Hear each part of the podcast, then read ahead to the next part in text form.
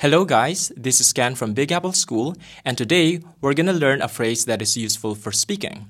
First one is eager beaver. It means a person who is extremely zealous about performing duties and volunteering for more. For example, when she first started working, she was a real eager beaver.